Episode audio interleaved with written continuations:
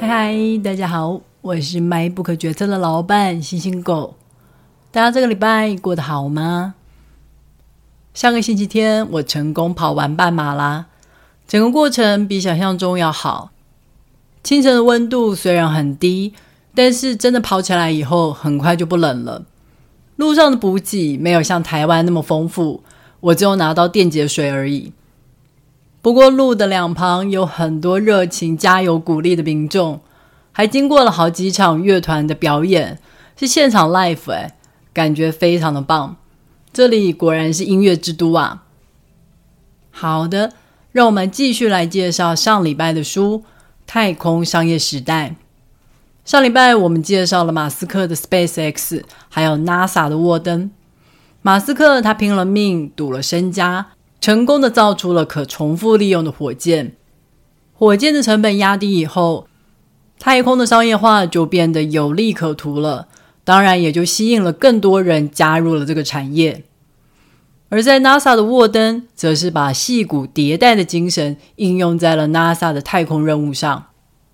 过去是用几亿元只做一个任务，而现在是要做一系列几千万的任务。就是因为这些关键人物的冲撞，所以打开了过去原本专属于政府的太空产业，成功迎来了太空商业时代。今天呢，我则是想谈谈两家截然不同的公司，他们有不同的背景，不同的做事风格。接下来就让我们来听故事吧。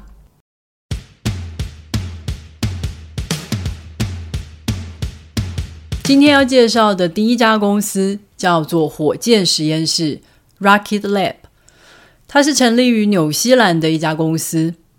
老实说，当他第一次发射火箭成功的时候，还有很多人都不认识这家公司呢。毕竟，谁能想到纽西兰会有太空产业呢？而且，他的创办人贝克前一个工作还是在制造洗碗机。那么贝克是怎么一路从设计洗碗机跨上了制造火箭的道路呢？贝克从小就对机械工程非常的热爱，这个热情是来自于他从小就跟着两个哥哥在工具间改造各种汽车。他们会买来一辆破车，然后把每个部分都拆解开来。他们的目标不只是修好那台破车而已。而是要把车子改造成可以去赛车场比赛的程度。改造成功以后，他们就会卖掉这台车，然后用赚来的钱再去买更多的器具，继续下一个改造工程。改装到了后来，贝克开始觉得车子原本的内燃机引擎已经不可能再更快了。如果想要更高的动力，那就要改做喷射引擎。或者就要更进阶的去做火箭引擎，这也就是贝克跨进火箭领域的第一步。一开始，贝克把他做出来的火箭引擎装在了脚踏车上，然后是汽车上。但随着他的引擎越做越精良，动力越来越大，贝克了解到这些引擎值得更好的去处，那就是太空。上太空才是火箭引擎的使命。于是他在二零零六年成立了火箭实验室。火箭实验室的目标其实跟 SpaceX 最初的目标是一样的，就是要制造成本合理的火箭。只不过啊，SpaceX 在火箭发射成功以后，他有了更宏大的目标，他想要上火星。因为马斯克最终的梦想就是要在火星上建立人类的殖民地，所以 SpaceX 的火箭就越做越大了。那么，谁可以来帮沃登实现当初那一个用低预算随时发射卫星的梦想呢？正是火箭实验室补上了这个空缺。实验室的第一艘火箭仅仅目标要载三百公斤的货物。大约就是两颗小卫星的重量，跟 SpaceX 火箭相较之下，简直就是一个小朋友。SpaceX 火箭可以载重二十二吨的货物，换算下来，差不多一次升空就可以送两百颗卫星上去。但每次升空的发射成本大约都要几千万美金。火箭实验室的火箭发射成本则是仅仅只要几百万。这时候也刚好碰上了小卫星的需求急速上升的时代，许多民间企业想要制造自己的小卫星。以前发射一颗卫星到太空以后，就是要预期它要工作二十年以上，所以都要使用特别坚固的太空材料，而且卫星上面搭载的功能也要包山包海。可以想见，这样一颗卫星当然就要价不菲。一颗都要几亿美元，这些新兴的民间企业当然负担不起这样高昂的初始成本，所以他们就开始跳脱原本的思考框架。他们想啊，如果我不要造那么坚固，一定要工作二十年以上的卫星，可不可以呢？基本上，我只要它工作个三到五年，坏掉了以后，就再发射新的卫星上去啦。卫星变成了一种消耗品。而且啊，我不要造那么复杂功能的卫星，我的卫星只要负责一件事就好了。例如，我们可以发射一群卫星，他们就专门负责拍照。然后呢，我可以再发射另外一群卫星，他们就专门负责提供网络服务。这些抛弃式的卫星，甚至都不需要用到什么特殊的太空材料。只要在现成的材料上加上一些温度控制的装置，让他们能够在太空的环境里面撑个几年就好了。反正坏掉的时候，我就再送新的上去替补就好了。这种做法也带来了另外一个好处：这些卫星的元件能够与时俱进，例如镜头解析度可以更高，储存容量可以更大等等。这些公司所提出来的抛弃式卫星的想法很棒，很吸引，没有错。但是却碰到了一个难题：如果想要送卫星上太空，偏偏数量不够的时候，那就要到处排队候补，等着大火箭送大卫星上去的时候，剩下来的空间，看看能不能再塞几颗小卫星。这样一来，发射的时间都没有办法好好掌控。这些公司都非常期待火箭实验室所提供的小火箭服务。不同于美国有官方的 NASA，还有国防部，他们随时都在关注业界的动态，而且有大把的资金可以提供给新创公司。在纽西兰的火箭实验室，一开始只找得到私人赞助，他们的资金常常都陷入了困境。有时候公司还不得不接一些其他的案子来维持公司的营运，像是帮风帆公司研究一下要如何造出风阻更小的碳纤风帆。因为纽西兰是帆船大国，风帆的运动非常的盛行，碳纤的技术也很先进，所以贝克后来也把这个又轻又坚固的碳纤应用在了他的火箭上。为火箭增添了一点纽西兰的基因。我在看贝克的故事的时候，最有感触的部分就是贝克的做事风格真的跟戏骨截然不同。贝克非常的实在，他做几分事就讲几分话。他先是在二零零九年发射测试用的火箭上太空，来证明他的设计是可行的。然后直到二零一三年。他才真的前往戏谷找创投拿钱，去造真正的火箭。当其他人是用天花乱坠的 PowerPoint 向创投做简报的时候，贝克他拿的是实实在在、真的已经飞上天的引擎模型，向创投解释他可以造出什么样的火箭。在戏谷，可能是因为资金取得非常的容易，所以很多的公司往往都只有初步的成果。甚至连想法都还没有验证成功的时候，就已经把公司的故事包装得高大上，到处找创投或是政府拿钱。在戏谷有一句名言：“Fake it until you make it。”书中提到的另外一家公司 Astra 就是最好的例子。他们一直到上市前都还没有发射火箭成功呢，没有任何的盈利，但是还是成功的上市。成为一家市值有四十亿美元的公司。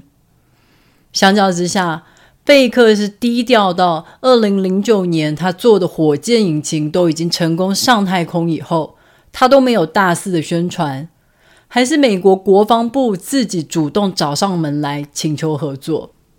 贝克就利用美国国防部的案子来好好的打磨自己制造火箭的技术，直到二零一三年，他觉得自己准备好了，才真正的去找创投拿钱造真正的火箭。你会比较喜欢哪种做事的方式呢？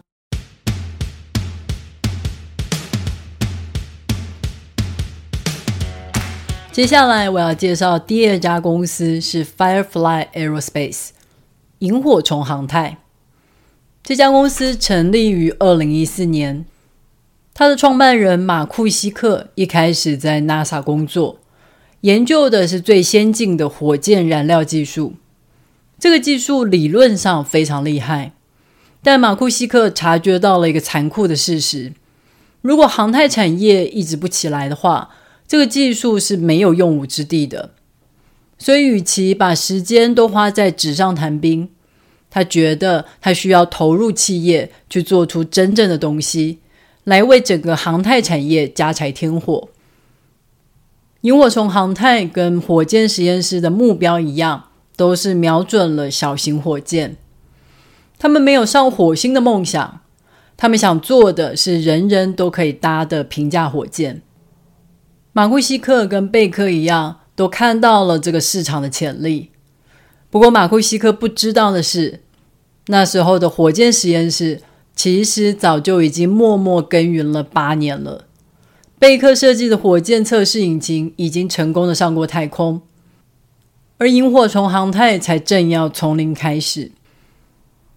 马库西克在开创自己的公司之前，已经在所有知名的太空公司都待过了一轮，包括了马斯克的 SpaceX、贝佐斯的 Blue Origin，还有布兰森的维珍银河，资历可以说是相当的完整。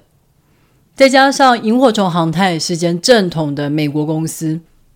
不管是要跟 NASA 或是国防部拿钱都不是问题。相较于纽西兰的火箭实验室一开始的举步维艰，萤火虫航太可以说是有一个非常好的起步。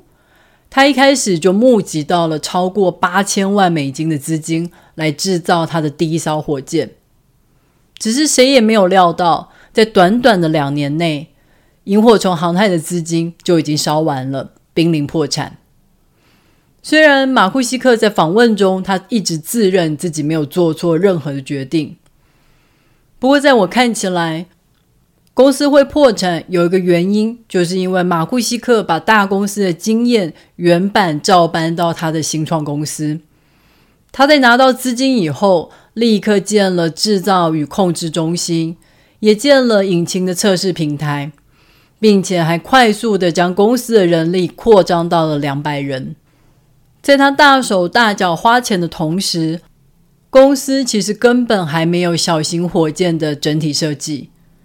不过马库西克信心满满啊，他觉得 SpaceX 已经成功在前了，所以一定有很多现成的东西可以参考可以用。他只要把有相关经验的人聚在一起，一定就能用一半的时间成功开发出火箭。这就是所谓的成也萧何，败也萧何吧。美国的航太产业相较于纽西兰，当然是发达的非常多。不仅公司多，相关的人才也多，同时政府的关注度也高，所以时时都有源源不绝的资金涌入。这就让很多新创公司低估了困难度，觉得只是要把东西做小一点，有什么难的呢？于是野心很大的就想要一步到位。结果真的开始动手做以后，才发现难关一个接一个。相较之下，火箭实验室都小心翼翼，步步为营。他们一步一步的去验证想法，先是发射了测试用的火箭来证明引擎真的可用，然后再进一步的去打造真正的火箭。如果他们想要使用新的材料在火箭上，也都会先验证材料的温度耐受性等等，他们是用一点一点的小成功累积出最后的大成功。在我看来，这种做法其实是比较符合矽谷的迭代精神的。就在萤火虫航太濒临破产的时候，一个神秘的乌克兰富商麦斯，他拿出了钱，也成为了公司最大的股东，帮助萤火虫航太继续续命。麦斯他自己本人对航太是一窍不通的，但是他的父母曾经在苏联的太空计划里面工作。他的家乡一直都是苏联时期洲际飞弹还有航空火箭的制造中心。他说啊，当时火箭成功发射的时候，家里还因此获得了一栋房子作为奖励呢。可惜的是，在苏联解体以后，航太产业也跟着崩盘了。麦斯家乡的太空中心被关闭，他的爸妈被迫去从事别的辛苦工作。所以一直以来，麦斯最大的梦想就是可以重建家乡的荣景。如果可以结合苏联还有美国最厉害的航太技术与人才，那一定可以变成最厉害的火箭公司吧？想想看，这可是过去两大太空强权的知识结合啊！这种在冷战时期想都不敢想的事情，麦斯就觉得现在世界已经不同了。这个梦想一定可以实现。麦斯他按照自己的计划，在乌克兰成立了工厂，而且照他的说法，他甚至也拿到了苏联的火箭设计，他大方的分享给了萤火虫航太。只不过麦斯的梦想只实现了一半，因为美国对于航太技术的管制其实是非常严格的，在美国国防部看来，如果你能做上太空的火箭，那你就能够做洲际飞弹了，这是国家安全等级的威胁。所以呢，乌克兰的航太技术可以进来美国，但是美国的航太技术可是不能分享给乌克兰的。这也不是对乌克兰特别的差别待遇，因为即使纽西兰是美国最好的盟国，纽西兰的火箭实验室也有一样的限制。后来到了二零二二年，乌俄战争开打以后，麦斯的乌克兰身份变得更为的敏感。有人就举报麦斯在乌克兰赚的钱有问题，这也就让萤火虫航太的资金被调查。战争开打以后，美国政府命令萤火虫航太必须关闭位于乌克兰的火箭工厂，麦斯的梦想碎了一块。他再也没有机会可以重建家乡的荣景了。然而这样还不够，美国政府最后寄出了最后通牒，他要求麦斯要出清所有萤火虫航太的股份，不然就不发给公司火箭发射的许可。事已至此，麦斯的梦想可以说是宣告破灭。最令麦斯愤愤不平的就是。美国始终把他当成敌人，认为他跟俄罗斯人一样都是间谍。但是明明俄罗斯跟乌克兰就是不同的国家啊！萤火虫航太最终在二零二一年首次发射火箭成功了，但这个时候麦斯也只能站在一般的观众区观赏火箭发射，不能一起在台上同享荣耀。这就是现实。太空的商业时代或许来了，但航太技术还是非常的敏感，始终都跟国家安全分不开关系。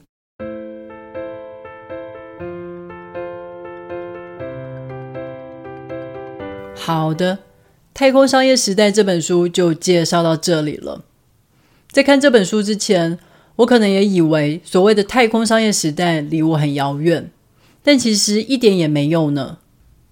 举最近的例子就可以知道了，在俄罗斯侵略乌克兰之前，卫星就已经捕捉到了俄罗斯军队在向乌克兰的边境集结的照片。即使普丁一再的否认，但事实在卫星照片下是无所遁形的。战争开打以后，当乌克兰的基础通讯设备都被破坏以后，依赖的也是卫星网络来传讯。俄罗斯的军队，它可以破坏地面的基地台电缆，但是他们没有办法破坏太空的卫星。